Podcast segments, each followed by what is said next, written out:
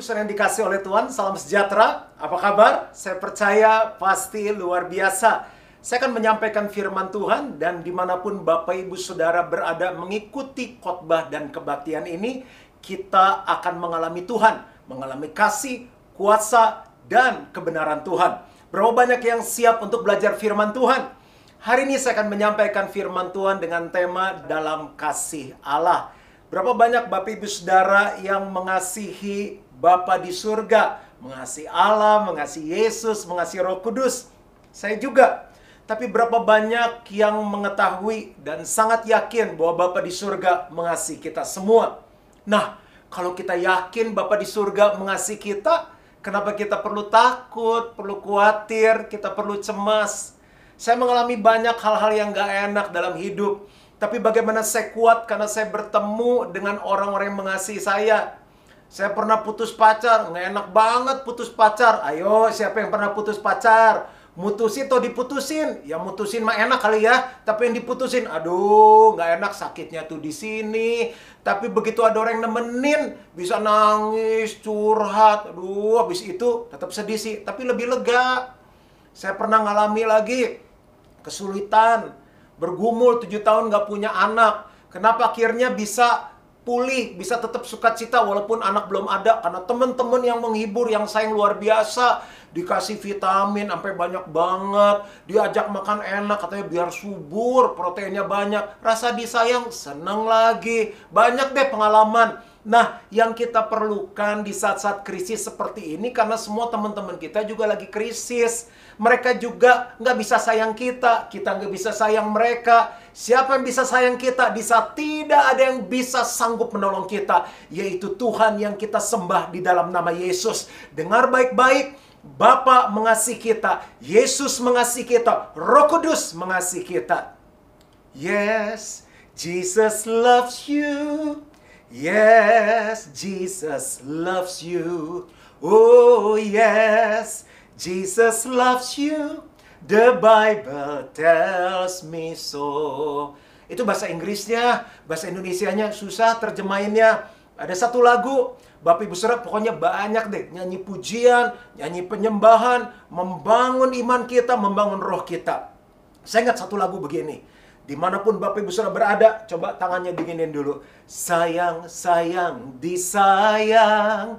Aku disayang Tuhan. Aku diangkat jadi anaknya. Aku disayang Tuhan.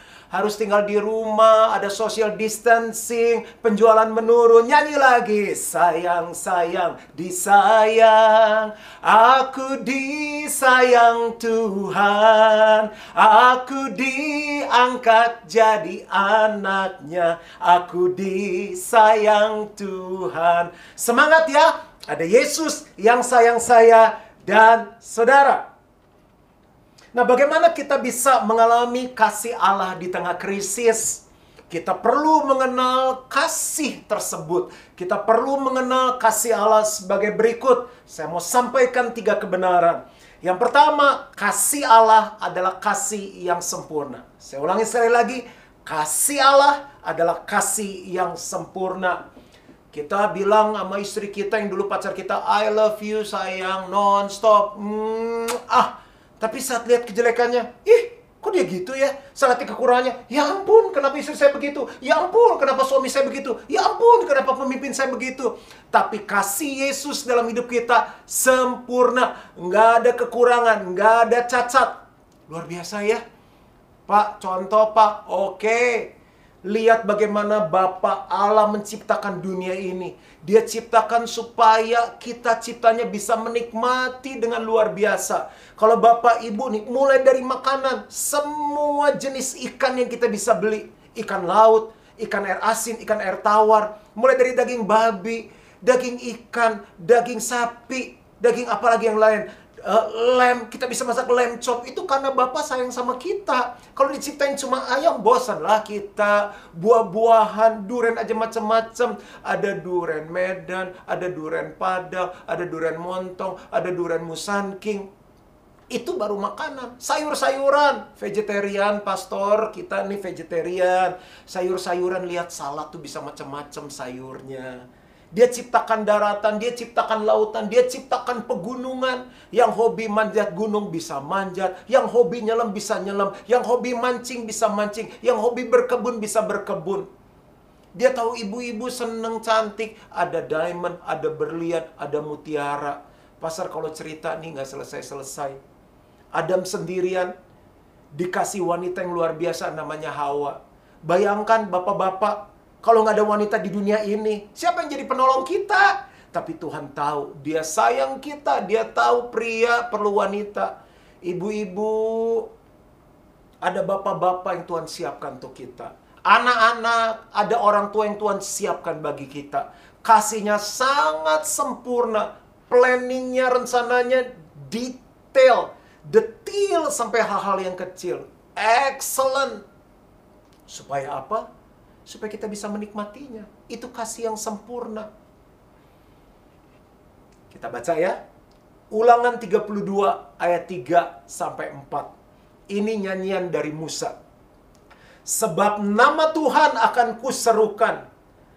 Berilah hormat kepada Allah kita, gunung batu yang pekerjaannya sempurna. Ayo, ada di sini yang ulangan, ujian dari kelas 1 SD. Sampai 6 SD, SMP, SMA, kuliah nilainya 100 terus. Terus nggak pernah salah. Nggak ada kan? Ada yang proyeknya sempurna terus, nggak pernah ada kekurangan. Aku tuh kalau bangun rumah rata, nggak ada, pokoknya retak dikit aja nggak ada. Nggak mungkin. Tapi pekerjaannya sempurna. Karena segala jalannya adil. Allah yang setia. Jadi sampai hari ini pun dia sanggup menolong kita. Dia sangat mengasihi kita. Dengan tiada kecurangan, adil dan benar dia. Saya ulangi sekali lagi, yang pekerjaannya sempurna. Di mana-mana bingung, aduh virus ini ada obatnya nggak ya? Aduh bisa selesai nggak ya? Kapan berakhirnya ya? Aduh bisa pulih nggak ya? Dengar baik-baik, kasihnya sempurna. Dia adalah dokter di atas segala dokter. Dia pasti beri hikmat untuk manusia bisa menemukan vaksinnya, obatnya. Sehingga sakit penyakit yang sedang terjadi di mana-mana bisa selesai. Bisa disembuhkan di dalam nama Tuhan Yesus. Yang percaya sama-sama katakan amin. Katakan sama-sama dengan saya, kasihnya sempurna. Sekali lagi, kasihnya sempurna. Jadi saat kita lagi takut, lagi cemas, lagi khawatir, ingat, kasihnya sempurna. Sayang-sayang disayang, aku disayang Tuhan. Aku diangkat jadi anaknya, aku disayang Tuhan. Yang pertama, kita harus mengenal kasihnya adalah kasih yang sempurna. Yang kedua, kasih Allah adalah kasih yang menyelamatkan. Kasih yang menyelamatkan. Dengar baik-baik, jangan takut karena Tuhan mau menyelamatkan kita semua. Kita baca dulu ayatnya. Yohanes 3 ayat 16 sampai 17. Karena begitu besar kasih Allah akan dunia ini, sehingga ia telah mengaruniakan anak yang tunggal. Siapa namanya? Yesus. Supaya setiap orang yang percaya kepadanya tidak binasa, melainkan beroleh hidup yang kekal. Sebab Allah mengutus anaknya ke dalam dunia bukan untuk menghakimi dunia, melainkan untuk menyelamatkannya oleh dia. Nah, kalau anaknya sendiri dicurahkan, diberikan, dikaruniakan kepada kita, Alkitab bilang masakan segala sesuatu yang lain tidak dikaruniakannya kepada kita, termasuk kesembuhan, termasuk pemulihan.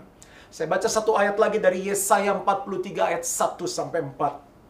Tetapi sekarang, beginilah firman Tuhan yang menciptakan engkau hai Yakub, yang membentuk engkau hai Israel. Janganlah takut, sebab aku telah menebus engkau. Aku telah memanggil engkau dengan namamu. Engkau ini kepunyaanku. Bayangin, kita kepunyaan Tuhan. Nggak ada yang bisa macam-macam. Tuhan sayang banget sama kita. Dengar baik-baik ayat yang kedua. Apabila engkau menyeberang melalui air, aku akan menyertai engkau. Atau melalui sungai-sungai, engkau tidak akan dihanyutkan. Apabila engkau berjalan melalui api, engkau tidak akan dihanguskan. Dan nyala api tidak akan membakar engkau. Ada amin. Sebab Akulah Tuhan Allahmu yang Maha Kudus Allah Israel, juru selamatmu. Aku menebus engkau dengan Mesir dan memberikan Ethiopia dan Sheba sebagai gantimu. Oleh karena engkau berharga di mataku dan mulia. Dengar baik-baik. Dan aku ini, kata Tuhan, mengasihi engkau. Sekali lagi. Dan aku ini, kata Tuhan, mengasihi engkau. Bapak Ibu yang dikasihi oleh Tuhan. Kalau bicara menyelamatkan, bukan hanya kita nanti mati, masuk surga, punya tempat di sana. Nah, kalau di bumi menderita gimana? Yang diselamatkan bukan hanya hidup kita, tapi Tuhan mau menyelamatkan bisnis kita, keuangan kita, pekerjaan kita, kesehatan kita. Makanya waktu dia mati di kayu salib, oleh bilur-bilurnya lah kita sembuh. Jangan takut, jangan khawatir, jangan cemas. Saya ini punya anak. Dulu saya dengar orang tua ngomong, aduh kalau anak sakit rasanya pengen deh ngegantiin. Kita aja yang sakit. Anak saya sakit, beberapa kali sakit. Satu saat di negara orang lain. Sakit Dedi, sakit Mami. Cari dokter susah di sana. Akhirnya singkat kata ditolongin orang, ketemu dokter. Dibikin obat. Nyari obatnya susah. Udah sama istri saya nyetir, anak saya udah teler di belakang. Pakai penunjuk jalan, nyasar-nyasar. Dari satu apotek, satu toko obat, itu dari pagi sampai malam jam 9 nggak ketemu itu obat. Teler lah kita. Saya pulang langsung tidur, besoknya cari lagi, baru dapat besok obatnya. Di situ saya bilang gini, aduh kalau anak sakit tuh orang tua menderita. Bapak Ibu, Tuhan gak buta, dia lihat apa yang sedang terjadi, dan dia mengasihi kita semua, dia ingin kita sembuh, dia ingin kita pulih. Istri saya pernah sakit. Satu saat, lagi makan, tiba-tiba begini, aduh sayang aku lemes. Lemes, aduh saya lihat kok istri saya kayak udah mau mati. Cepet-cepet saya bawa ke rumah sakit. Kenapa? Karena saya sayang sama dia, dia mau selamat. Saya bisa bayangkan hatinya Tuhan. Kalau lihat umat manusia sedang menderita, dia pengen kita cepat pulih dan sembuh. Saya pernah sakit. Tapi saya mengalami kasih Tuhan yang menyelamatkan saya. Ada bagian yang saya udah gak sadar orang tua saya yang cerita sama saya. Papa mama saya bilang gak tahan lihat kamu. Dari gemuk sampai kurus. HB normalnya pria itu 12, HB darah saya tinggal 4. Tinggal 4. Udah koma, udah gak sadar, udah ditusuk kiri kanan, pendarahan terus dari belakang. Dokter bilang udah gak ada harapan. Dokter yang ahli kesehatan bilang sudah gak ada harapan. Tapi ada seorang hamba Tuhan yang menguatkan orang tua saya. Dia bilang begini, kalau darahnya sudah habis karena keluar pendarahan terus, ada darah Yesus yang akan menggantikan dan darah Yesus akan menyembuhkan.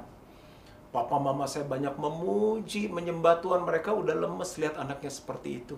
Harapan mereka cuma kepada Yesus yang menyelamatkan. Sakitnya apa? Dokter bilang, kita kurang tahu tapi didiagnosa kemungkinan leukemia. Dokter nggak jelas nama penyakitnya.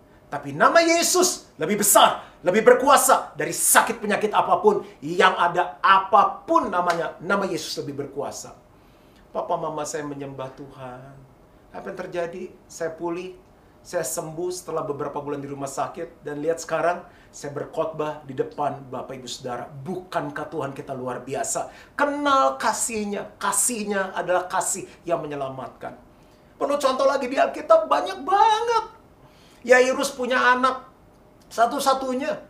Sakit parah udah mau mati. Dia bilang, Yesus tolong. Yesus mau bantu dong karena Yesus sayang. Yesus mau menyelamatkan. Di tengah jalan terhalang perjalanannya karena ada perempuan yang udah 12 tahun pendarahan. Bayangin, saya pendarahan keluar darah bleeding 3 bulan udah mau mati. Ini 12 tahun udah berobat kemana-mana nggak sembuh.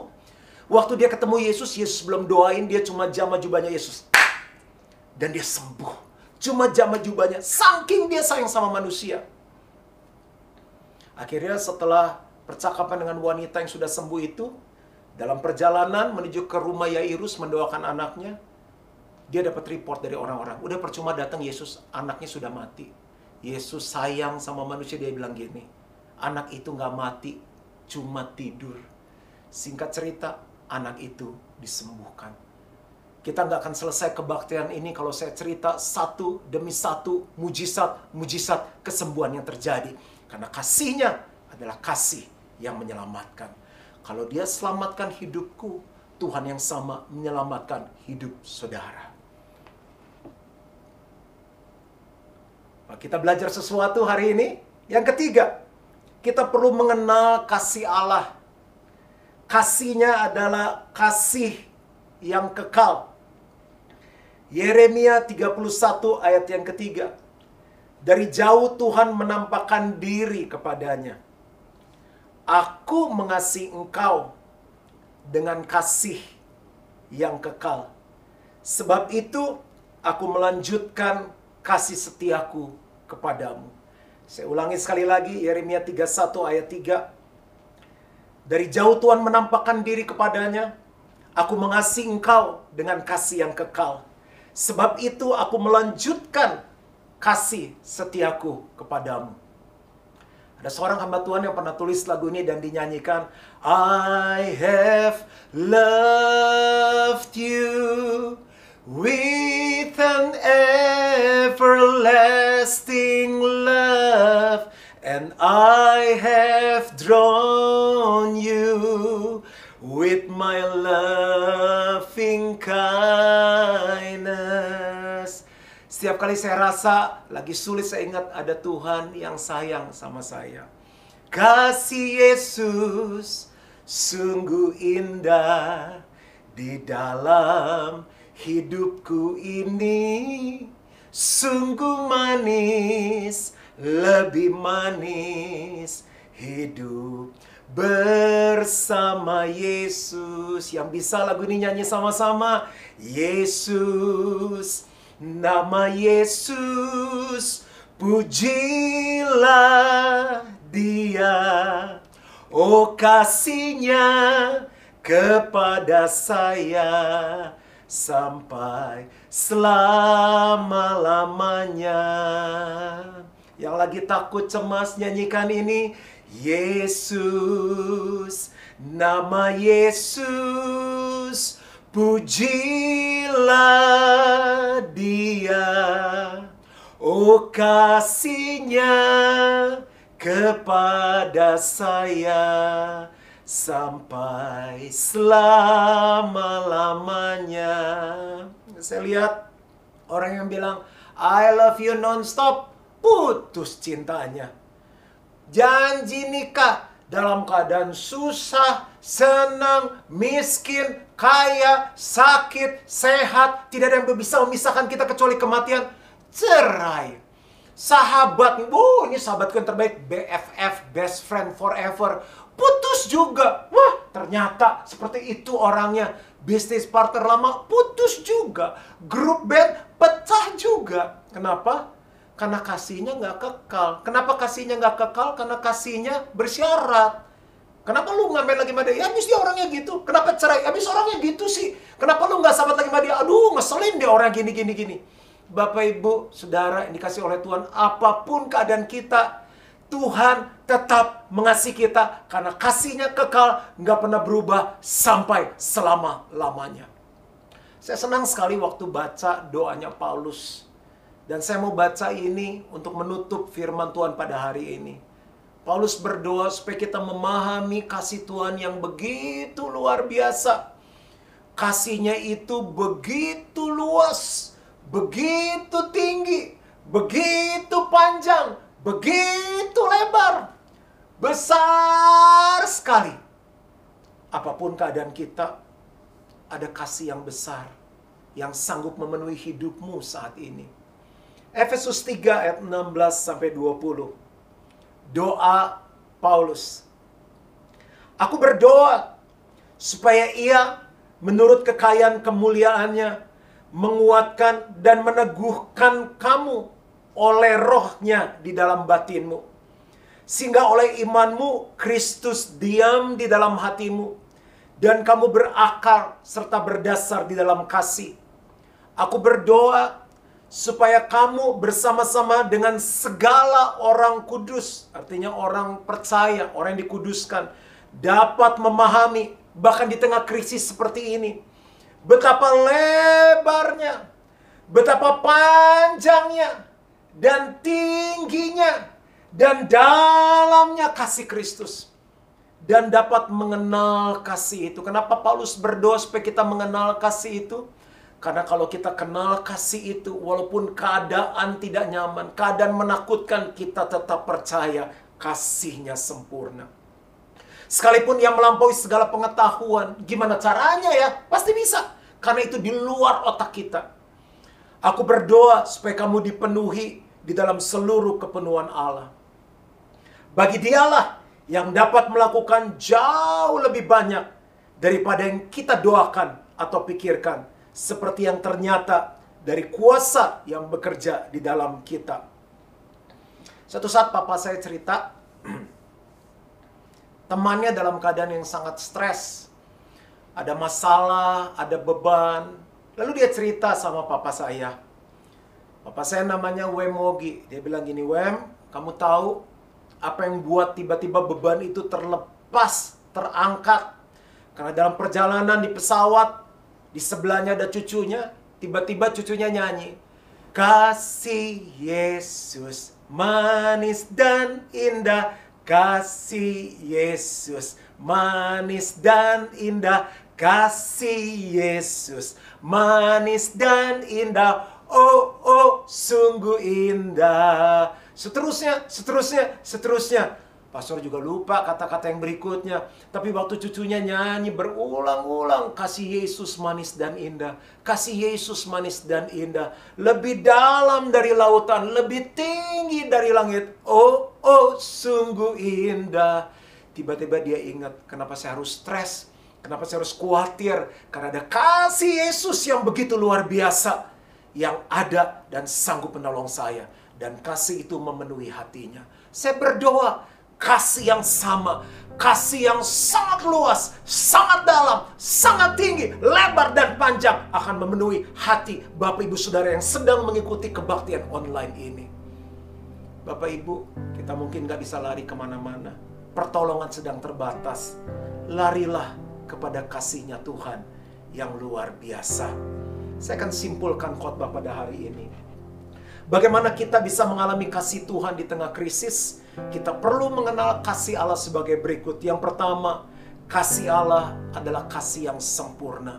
Semua yang terjadi sekarang ini ada di dalam pengetahuan dari Bapa di surga. Dia pegang kendali. He is in control. Yang kedua, kasih Allah adalah kasih yang menyelamatkan. Kalau kita manusia sebagai Bapa lihat anak sakit, kita pengen cepet-cepet tolong. Apalagi Bapa di surga lihat anak-anaknya yang sedang menderita. Yang ketiga, kasih Allah adalah kasih yang kekal. Bukan karena masalah yang besar ini tiba-tiba kasihnya berarti, aduh sorry ya berat banget deh gak bisa teratasi. Enggak, kasihnya kekal, kasihnya kekal, kasihnya kekal.